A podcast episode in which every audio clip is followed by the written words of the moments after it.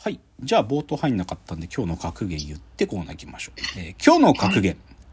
コンテンツ考察とはミルクボーイの漫才である。すごい今日格言っぽいこと言ってる。ね あの、これね、あの、銀シャリの橋本直さんとチェルミコの鈴木まみこさんがやってるラジオで、クロスポッドって番組、あの、ポッドキャストであるんだけど、で、まあこれポ、はいポッドキャスト紹介する番組だから、あの、その時のゲストが、ポッドキャスト全部聞き芸人つって、あの、ちょめちょめクラブっていうココンビの大島、なんだっけね、安沖って読むのか。育てるに宇宙の宙って書いて、大島康沖さんっていう方がゲストに来てる時に、まあその人超コンテンツ詳しい方だから、コンテンツの話してる時にね、その、銀シャリの橋本さんが、そういろいろ話聞いてると、ああ、結局コンテンツの考察ってミルクボーイの漫才みたいやな、みたいなこと言っててね。それ面白いなと思ったの。なんか、あいつこんなこと言ってるねん。あ、じゃあ絶対犯人やないか、それは。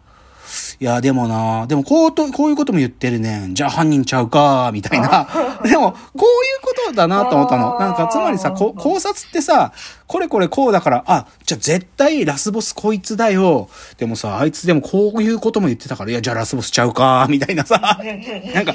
そうなんだなと思って、すごいこれって軽眼だなと思った。なんか、コンテンツ考察ってミルクボーイの漫才なんだなと思って、すごい面白いなと思ったから紹介しました。じゃあコーナー参りましょう。えーロフトプラスワンへの道。えーこのコーナーはサブカルリテラシー、サブカル知識の低い株式会社私は社員に竹之内がサブカル魂を注入し、いつの日かロフトプラスワンでのイベントに呼ばれる存在にまで自分たちを高めていこうという意識向上コーナーです。じゃあ今日のテーマいきます。今日のテーマ。鈴木京香さん受賞記念。身近にあるモダニズム建築。うん。うん、今日は建築の話をしますよ。はい初めてじゃん。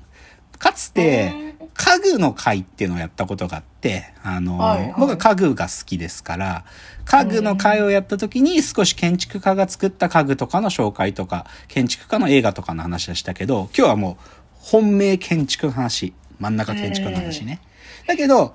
すごく遠い存在じゃなくて、近い、近くにある。究極言えば、見に行ける建築の話をします。うん。うん。まあ少なくとも東京からね、僕の住んでる場所から見に行けるっていう意味で。うんで、なんでそのきっかけがあるかっていうと、女優のあの鈴木京香さんが、建築学会文化賞というものを受賞したというニュースが、先々週ぐらいかな出まして、先週だったかな出て。まあちょっとその、どういう記事が、その受受賞したっていうニュースがどういうふうにだったかちょっと読んでみると、俳優鈴木京香が建築学会文化賞を受賞しましたと。で、吉坂隆正の代表作、ビラ空空の保存再生と一般公開に向けての改修に尽力したからと。で、この建築学会文化賞っていうのは、建築文化の向上、建築への理解と認識向上などに貢献した人物に贈られる、日本建築学会じゃない、その学会員じゃない人に贈られる賞なんだって。うん。で、まあ、すごく端的に言うと、鈴木京香が、そのね、渋谷にある、えービラ空空というですね、吉坂隆正っていう建築家が作った、まあ、その住宅建築があるんだけど、それを自分で引き取って、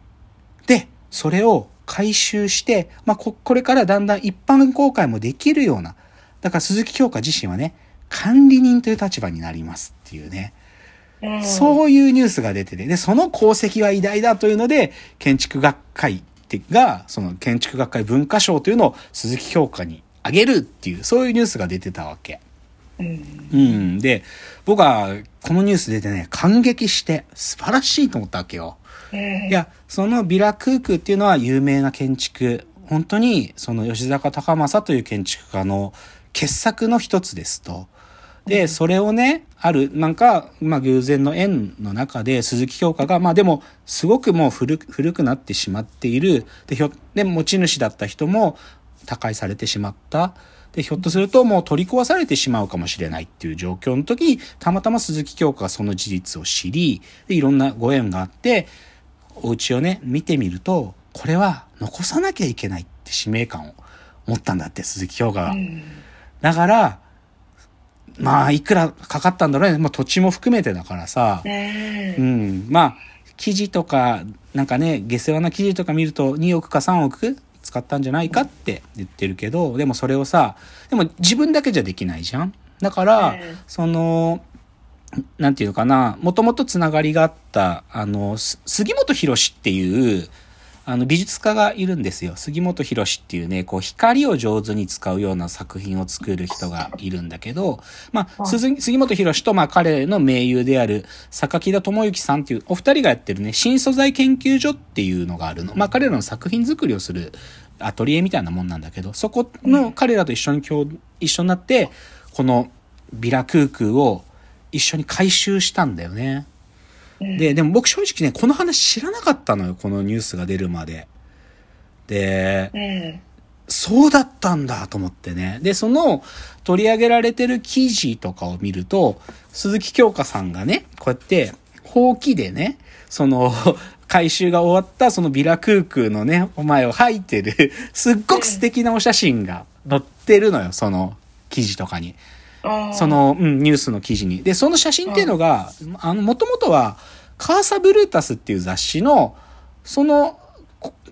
ビラ空空の話を特集してる号から転載されてる写真だったの。で、あ、そうなの？と思って、速攻僕は、カーサブルータスのですね、特集、住み継ぐ家づくりっていう、2022年の10月7日に出てる号があるんだけど、そこでその鈴木京香のこのビラ空空を自分が、まあ、ある意味自分が買い取ってっていうか引き受けて、回収をし終わるまでをこう、まとめた記事があるんだよ。で、で、それをさ、買って、もう、33ページにわたって書いてあるわけ。うんでね、読んでね、丁寧に読んでね、いやー、いいのよ。やっぱ鈴木京香は男前だよ。かっこいい、シンプルうに。んなんか、そんなこと簡単にできないよ。こんなさ、名作建築を継承しなきゃなんて思えない。うん渋谷だよ。めっちゃいいとこにあんだよ。あ うん。で、しかもさ、この家を自分が住むっていうよりかは、これをね、まあどう使おうかっていうのはまだ考えてる途中っぽいけど、なんかね、わ若い人たちにこういう建築があるってことを、まあ、まずは見てもらいたいっていうのもだし、あとはそこでこうび、そこのね、建物に合うような美術っていうのを紹介していく場所とかにもしたいとか、うんいろいろなんか考え、まだ考えてらっしゃるらしいんだけどさ、うんなんかもう素敵でね、本当にそのお写真の鈴木京香がさ、なんかもう菩薩のような顔してるのよ。超綺麗なの、マジで。うんなんか。ああ、やっぱ綺麗な人、こういう人のこと綺麗な人って言うんだろうなって思ったっていうか、うん本当に素敵。もう最高だと思う。なんか、志が素晴らしいと思うし、最高だと思う。だからね、まあ毎日いるかわかんないけど、管理人だから、いるらしいんだよね、頻繁に。で、お掃除してるらしいの。本当に渋谷のね、そのビラクークっていう、まあ調べればどこにあるかもわかるんだけどさ、鈴木京香さんは普通にお掃除してるんだって、いらっしゃるんだって。うん素敵だよね、なんか。なんか結構感激してね、僕このニュース見て、いやーすごい、素晴らしいなと思って、だから、まあ、なんか、詳しく知りたい方、まあ、きニュースも出てるけど、カーサブルータスのウェブ版とかにも一部読める記事とかあるし、まあ、その2022年の10月号、僕、Kindle Unlimited 入ってるから、カーサブルータス、あの、常にダウンロードし続けてるから、ただで読めるんだけど、うんうん、でも、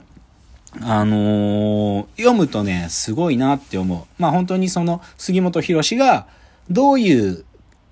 なんていうのかな、考え方で、ほその、まあ、ある意味建築を回収するからな直すためにさ、手入れなきゃいけないとことかあるじゃない？水回りとかも直さなきゃいけないし、うんいろいろあるんだけど、その時に、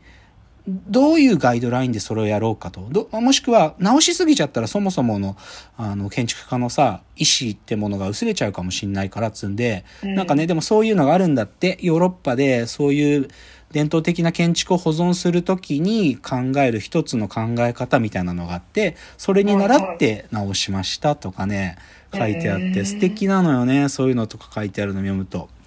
すっげえ感激して僕は。だけどさ、こういう素敵な話が出てきた時って必ず下品なこと言うバカがいてさ、あのね、まあさ、なんかさ、いわゆる女性週刊誌ってあるじゃない？これ女性自身っていう、